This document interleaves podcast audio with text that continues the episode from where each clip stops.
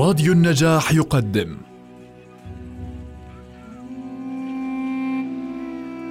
المسلسل الإذاعي صلاح الدين الأيوبي للكاتب وليد سيف والمخرج حاتم علي. بطولة جمال سليمان سوزان نجم الدين باسم ياخور نجاح سكفوني وائل رمضان محمد مفتاح. أنتجه للإذاعة أسماء فرج الله مهندس الصوت محمد علي. التأليف والتوزيع الموسيقي طاهر ماملي. المونتاج سليم شامية. الإشراف العام عبيدة فرج الله.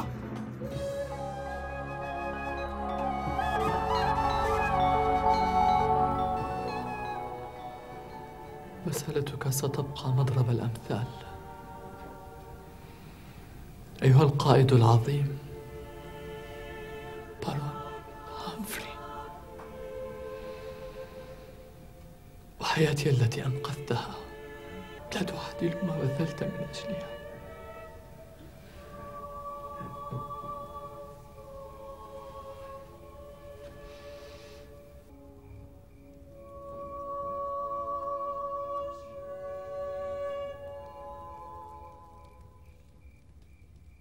الآن ثأرنا لموقعة الرملة. والآن نخرج لهدم حصن يعقوب في مخاضة الأحزان كما يسمونها. قبل أن يرجع فروخ شاه بجنده من الساحل؟ نرسل إليه ليلتقي بنا في مرجعيون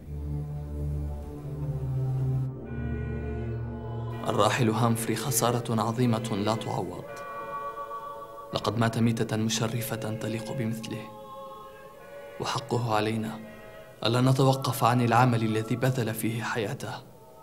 ويسرني أن أقدم لكم اليوم الكونتستابل الجديد الكونت أمالريك لوزينيان الذي جاء حديثا من فرنسا. والمهم الآن أن نثأر للراحل العظيم هامفري كي لا يهنأ أعداؤنا بانتصارهم. فرخ شاه ما زال يجول في الساحل بعد الوقعة وقد علمنا أنه قد حاز على غنائم كبيرة. وصلاح الدين يحشد للخروج إلى مرجع عيون ليلتقي فرخ شاه وهدفه بعد ذلك حصن بيت الأحزان ولا بد من اعتراضه. تعلمون كم أنفقنا في بنائه وضخامة السلاح الذي خزناه فيه. إذا علينا أن نمنع اتصالهما. ويجب أن أهيب بجلالة الملك أن يستريح هذه المرة. فقد بذل ما فيه الكفاية حتى الآن. ونشكر الرب على نجاته. هل يضمن الكونت ريمون الحياة لي إذا أقمت في القصر؟ إن كان لابد من الموت فليكن موتا مجيدا كميتة هامفري. والكونت ريمون درس العربية وأتقنها في سجن حلب وقرأ شعر العرب وقد سمعتك تذكر أبياتا لأكبر شعرائهم. وأعجبني المعنى. هل لك أن تعيدها علينا؟ تعني المتنبي يا جلالة الملك. نعم. إذا غامرت في شرف مروم فلا تقنع بما دون النجوم. فطعم الموت في أمر حقير كطعم الموت في أمر عظيم. فأي موت تختارون لملككم؟ أن يموت متعفنا بالجذام في فراشه؟ أم أن يموت في ساحة القتال؟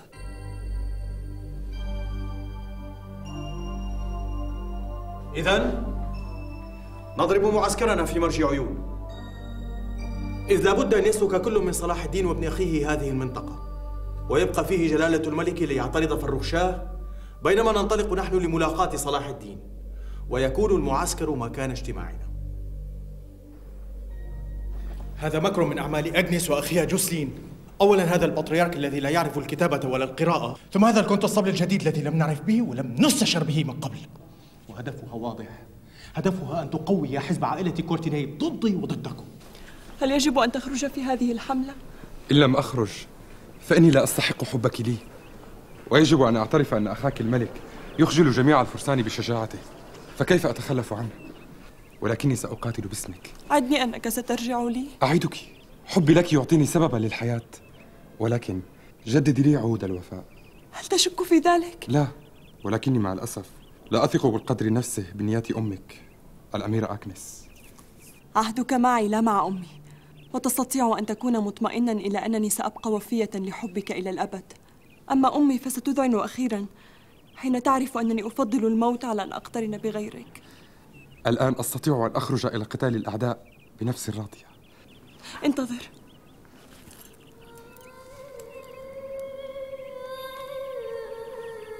أحتفظ بهذا. سيحيطك حبي مع عناية السماء. عد لي. سأفعل.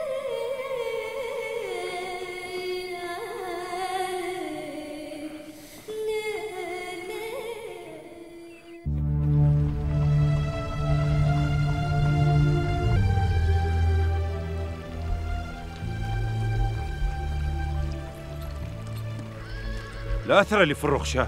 انظر هناك.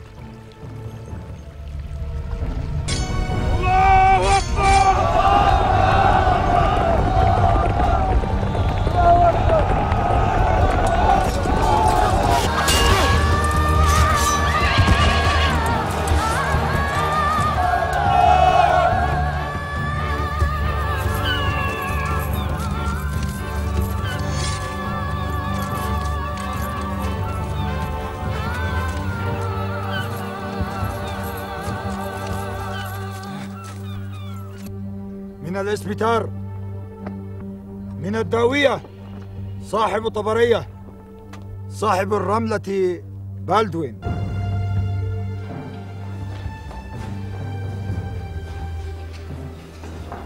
بالدون أبلن هل عاد معك إلى القدس؟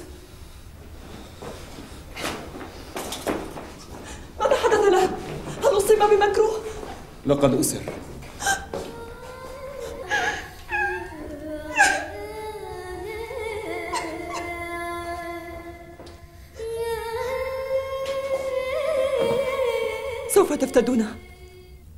كذلك يا أخي؟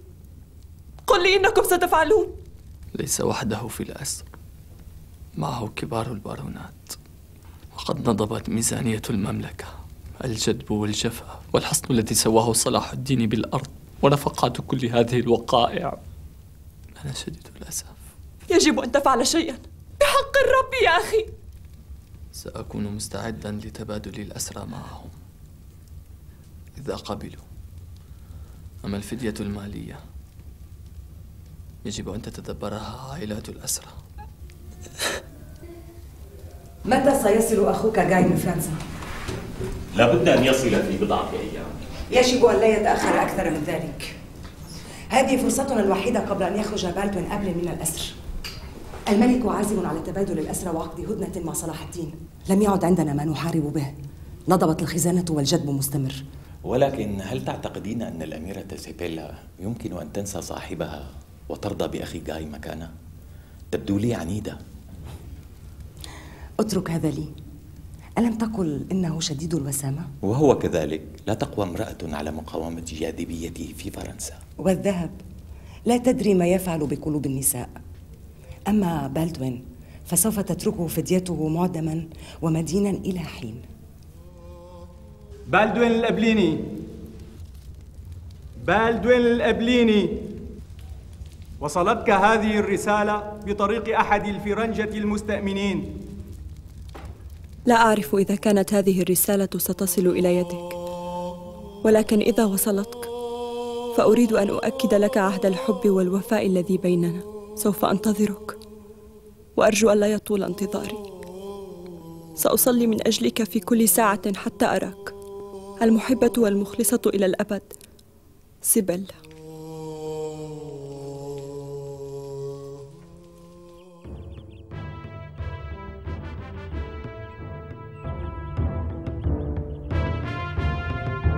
صاحبة السمو. كونت لوزينيان أرى أنك لم تبالغ في وصف أخيك. جلالة الملك يطمع في كرم السلطان المبجل صلاح الدين. وعلى الرغم مما بيننا فإن جلالته يحمل للسلطان تقديرا عظيما. وكلنا يشارك جلالته هذا التقدير. فقد رأى من شجاعته وسمع عن كرمه وعفوه ومناقبه السامية. كذلك السلطان يقدر لملككم شجاعته وبسالته على الرغم من مرضه. وقد شهدناها بأنفسنا. وتقديرا لكل ذلك فقد وافق السلطان على قاعدة تبادل الأسرى. ولكن وفق حسبة معينة. وهذا سجل بأسماء مقدميكم من البارونية. وقررنا لكل منهم عدد أسرانا الذين تطلقونهم في مقابله وقدر الفدية المطلوبة كل حسب منزلته فيكم. في مقابل كل أسير منا نطلق مئات الأسرى منكم. هذا إلى جانب الفدية المالية. مئة أسير وخمسون ألف دينار. مئتا أسير وسبعون ألف دينار. البارون بالدوين أبلن. ألف أسير ومئة وخمسون ألف دينار مقابلة. هذه فدية ملوك يا سيدي. هذا تقدير السلطان له؟ أليس الفرق كبيرا يا سيدي بين ما تعطوننا وما نعطيكم؟ بقدر الفرق الذي تحقق في معاركنا الأخيرة. وهذا فصل الكلام عندنا. إما أن تقبلوه وإما أن ترفضوه. والأمر إليكم الآن. إطلاق الأسرى نقدر عليه. أما المال فيتدبره كل أسير من أسرانا بنفسه. والآن الهدنة. أعتقد أن من مصلحة الطرفين أن تعقد هدنة لمدة عامين. كما ترى كلنا يعاني من الجدب والجفاف وقد أتت الحرب على الأخضر واليابس والسكان الآن يعانون عندنا وعندكم مؤكدا. لا بأس. لا مانع عند السلطان الناصر على أن تكون الهدنة ملزمة لجميع أمرائكم. فإذا شذ أحدهم كان على ملككم أن يلجمه ويعاقبه ويلزمه بكافة المغارم. وإلا حملناكم جميعا تبعة الأمر. وعليه تصرفنا. نكتب النص هنا ونقسم عليه بما نؤمن ويوقعه كل منا عن سلطانه. لا أريد أن أراه بل سترين وستكونين لطيفة معه. لقد عبر البحار من أجلك. من أجله لا من أجلي. ولست أنا الذي وجه إليه الدعوة. إن كان يعجبك إلى هذا الحد فخذيه أنت.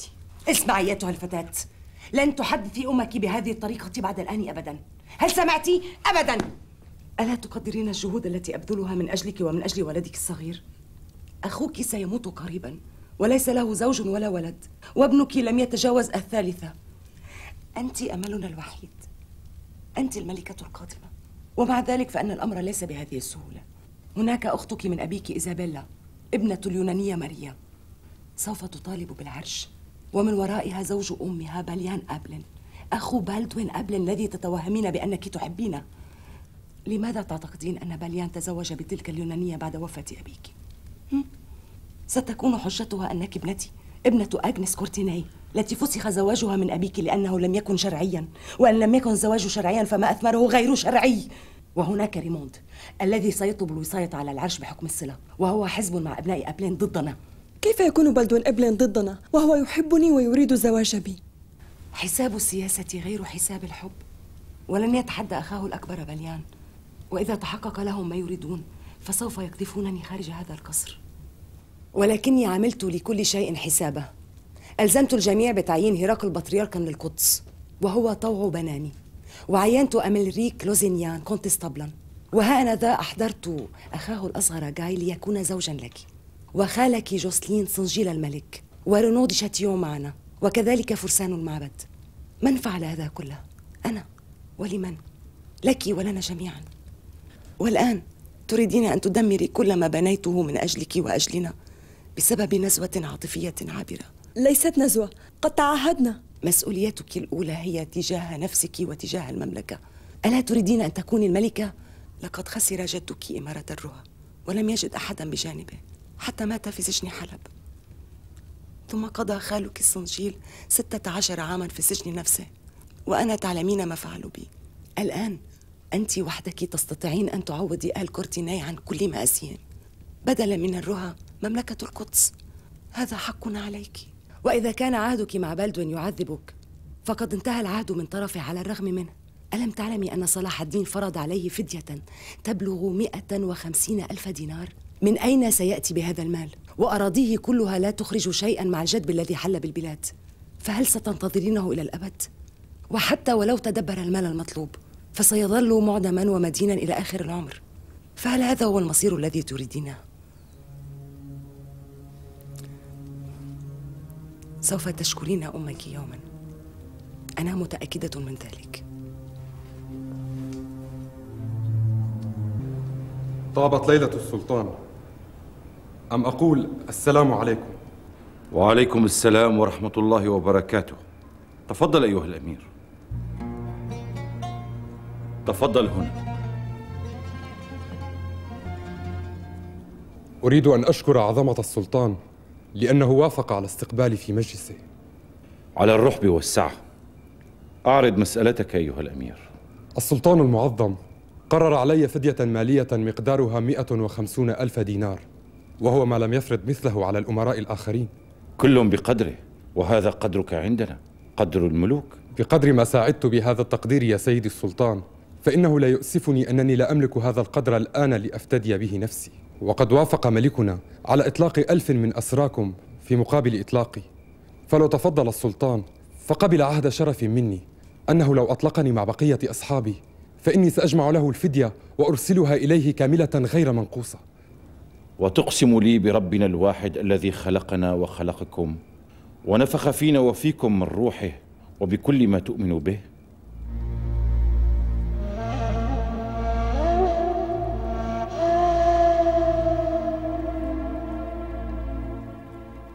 أحلف لك يا سيدي.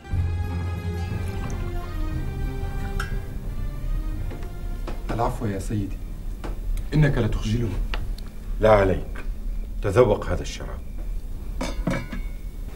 قد غمرتني بكرمك يا سيدي وافقت على إطلاقي على عهد قطعته لك ثم أبيت علي أن أخرج قبل أن تدعوني إلى مائدتك.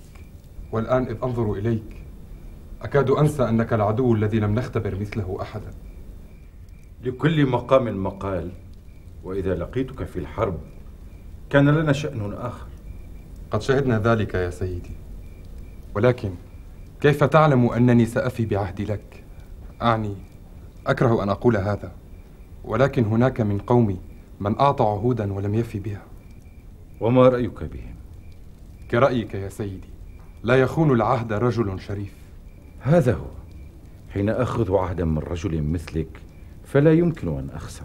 فإذا أنت استوفيت عهدك حصلت أنا الفدية.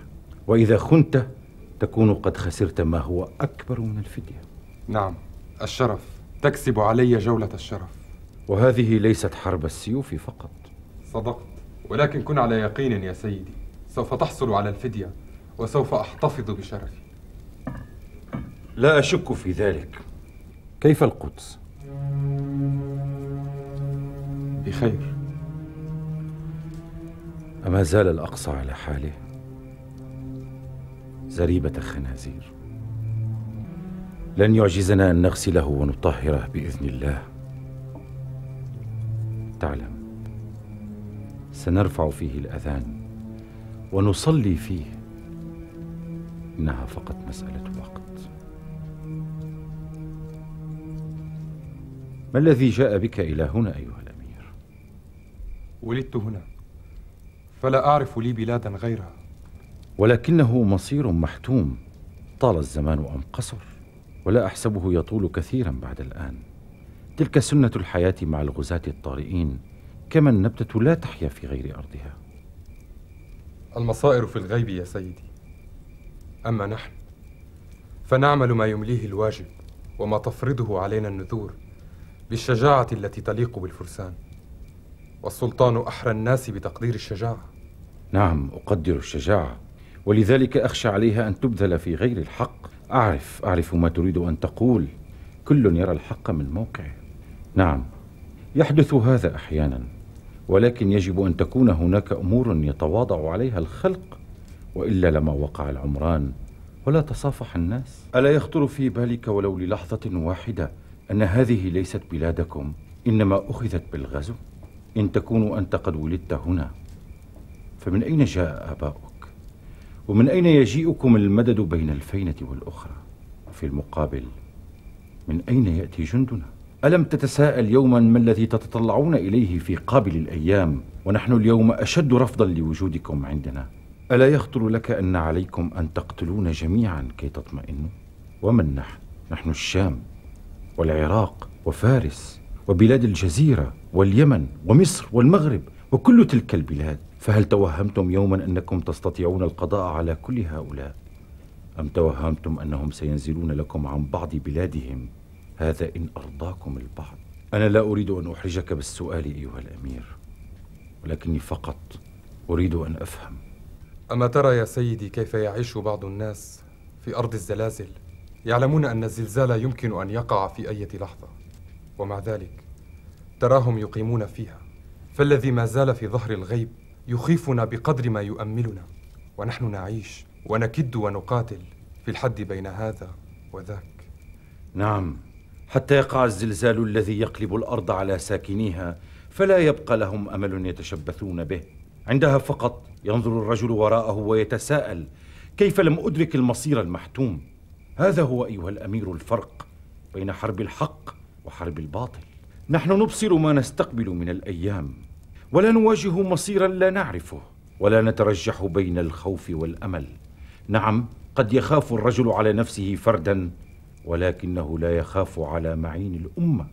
إنه أيها الأمير برد اليقين.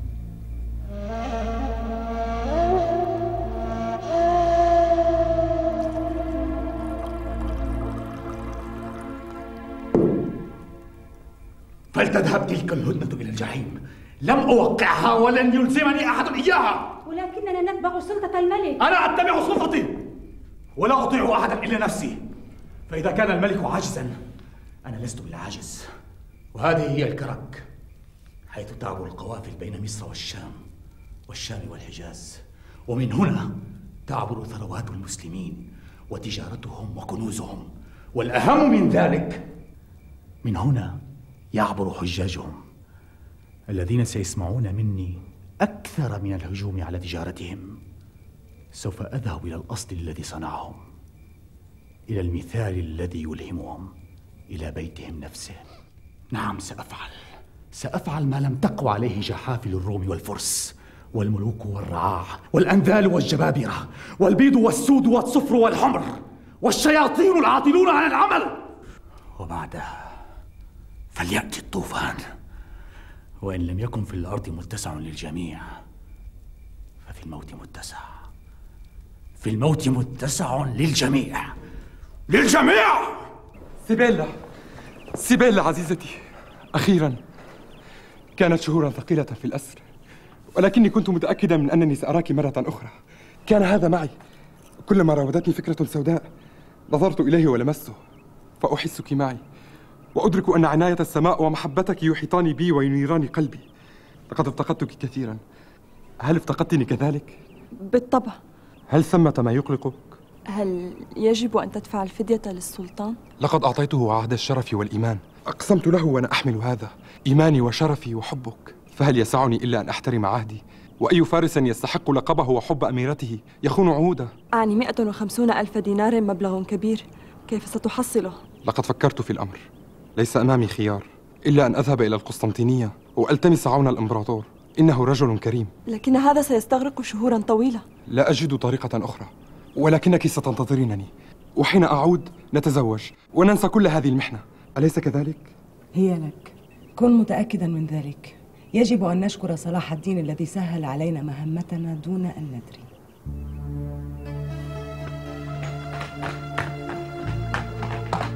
يجب أن نشدد الرقابة على السوق ونبث عمال الحسبة بين تجار الغلال. لن نسمح لأحد بأن يستغل الجدب وقلة الغلال. فيشتط في الأسعار. فرخشاه استعن برؤساء الأحداث في حلب ودمشق. فهم أكثر مخالطة للناس ويعرفون خيارهم وأشرارهم. سيدي وصلني أمرك بإبطال المكس والضرائب جميعها. وما للخزانة من ذمم التجار وأصحاب الضياع؟ حتى تنكشف الغمة. سيدي أنا متولي الخزانة وأعرف الناس بما فيها فهل قدر السلطان من أين سنعوض هذا المورد؟ لقد عدت إلى بيت المال ونظرت في السجلات قبل أن أقدم عليكم ما تزال الخزانة تنقص يوما بعد يوم والسلطان ينفق وكأنه يغرف من بحر. وقد أمرتني بالأمس أن أخرج مئتي ألف دينار لصدقات الفقراء. هؤلاء ضعاف الناس وضرر الجفاف والجدب يقع عليهم أولا وهم أمانة في عنقي. فماذا أفعل؟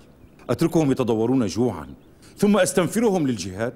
وماذا أفعل أنا إذا أبطلنا مكس الضياع والتجارة على الجملة الآن؟ فلن يبقى في خزينة شيء لا لهؤلاء ولا للجند. فإذا اضطرنا الفرنجة إلى التجهز للجهاد وطلبت مني حاجته لن تجد عندي شيئا. كيف نأخذ من الناس مكسا؟ وجلهم لا يجد قوت ولده. ألم يكفي السلطان أنه قد أبطل أكثرها؟ عبد الرحيم اكتب إلى الخليفة في بغداد لعرض الحال لعله ينجدنا بشيء من خزانته. أما الضياع التي ورثتها عن أبي في دمشق وبعلبك فسأكتب لك فيها وكالة تبيعها وترد ثمنها إلى بيت المال. أما أنت فأبطل نفقة السلطان من الخزانة وردها إلى بيت المال. ومن أين ينفق السلطان؟ السلطان لن يموت من الجوع. أما عامة الجند فلا تنقذ شيئا من خبزهم. وأما أمراء العسكر فاجعل لهم نصف النفقة ورد الباقي إلى بيت المال. لن يسر هذا بعضهم ولكن اجعلها الآن تطوعا وابدأ بنا نحن خاصة. فإذا رأى بقية الأمراء ذلك حذوا حذونا. إن لم يكن تفضلا فتقربا. بسم الله الرحمن الرحيم.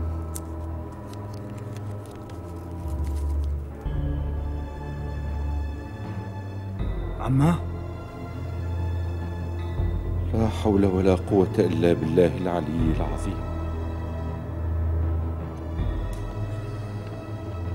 إنا لله وإنا إليه لراجعون.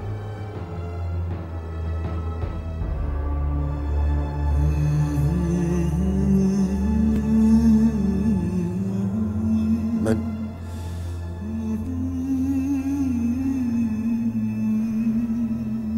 عمك. ترجى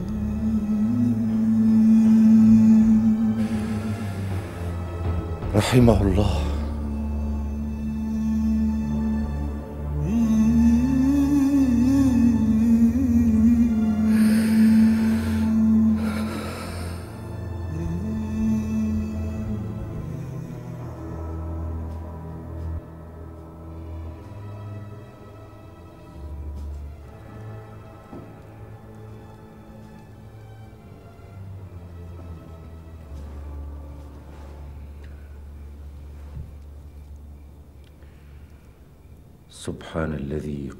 عباده بالموت. توران شاه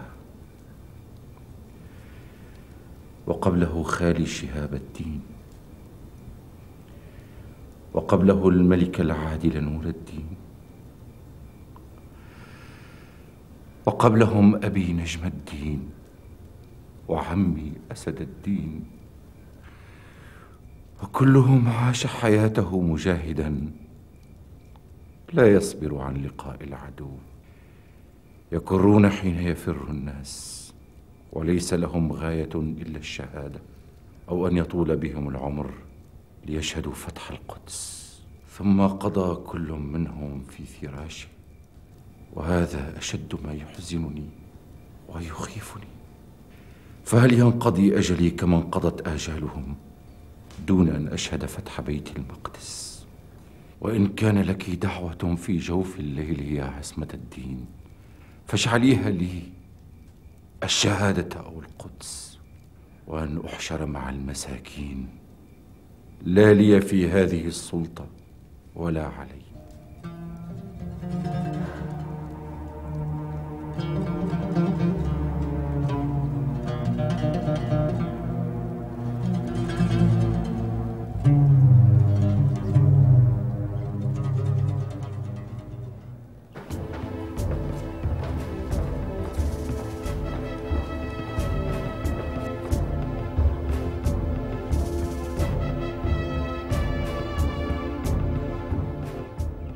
لم أرى إمبراطورا بمثل كرمه؟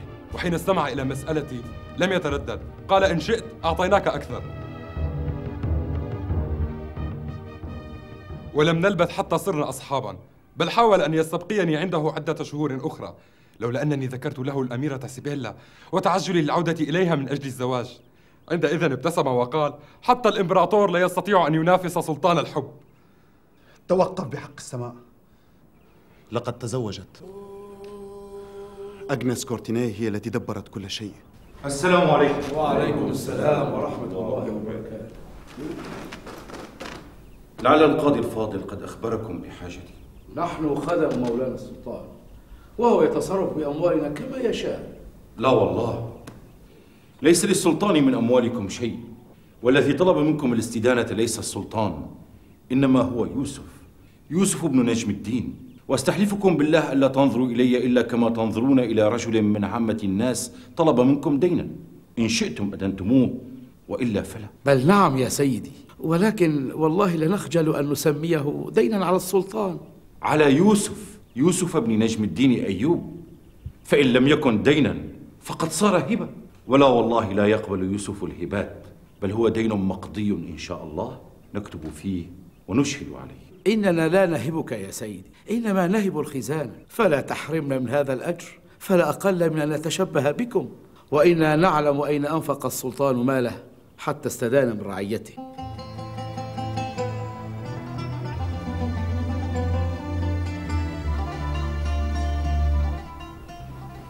يوسف تعلم أن أبي قد ترك لي ضياعا و...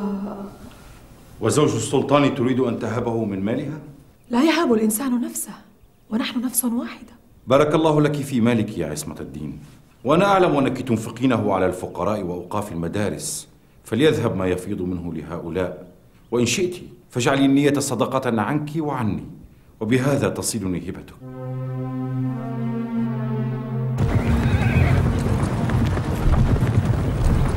الحقير. ألا يكتفي بخرق الهدنة؟ حتى تبلغ به الجرأة أن يقصد مكة والمدينة؟ ألا يعرفون دونهما مقاتل المسلمين جميعا؟ عبد الرحيم أرسل فورا الحمام الهادي إلى فرخشاه في دمشق.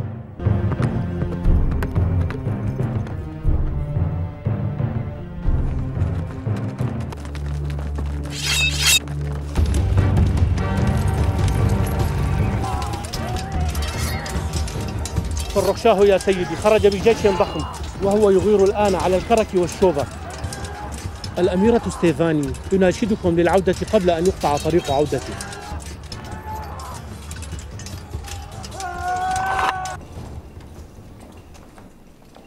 لا تتراجع عن موقفك وكن مطمئنا أننا كلنا هنا إلى جانبك. أليس كذلك؟ جلالة الملك. تعلم أن بيننا وبين الأعداء هدنة.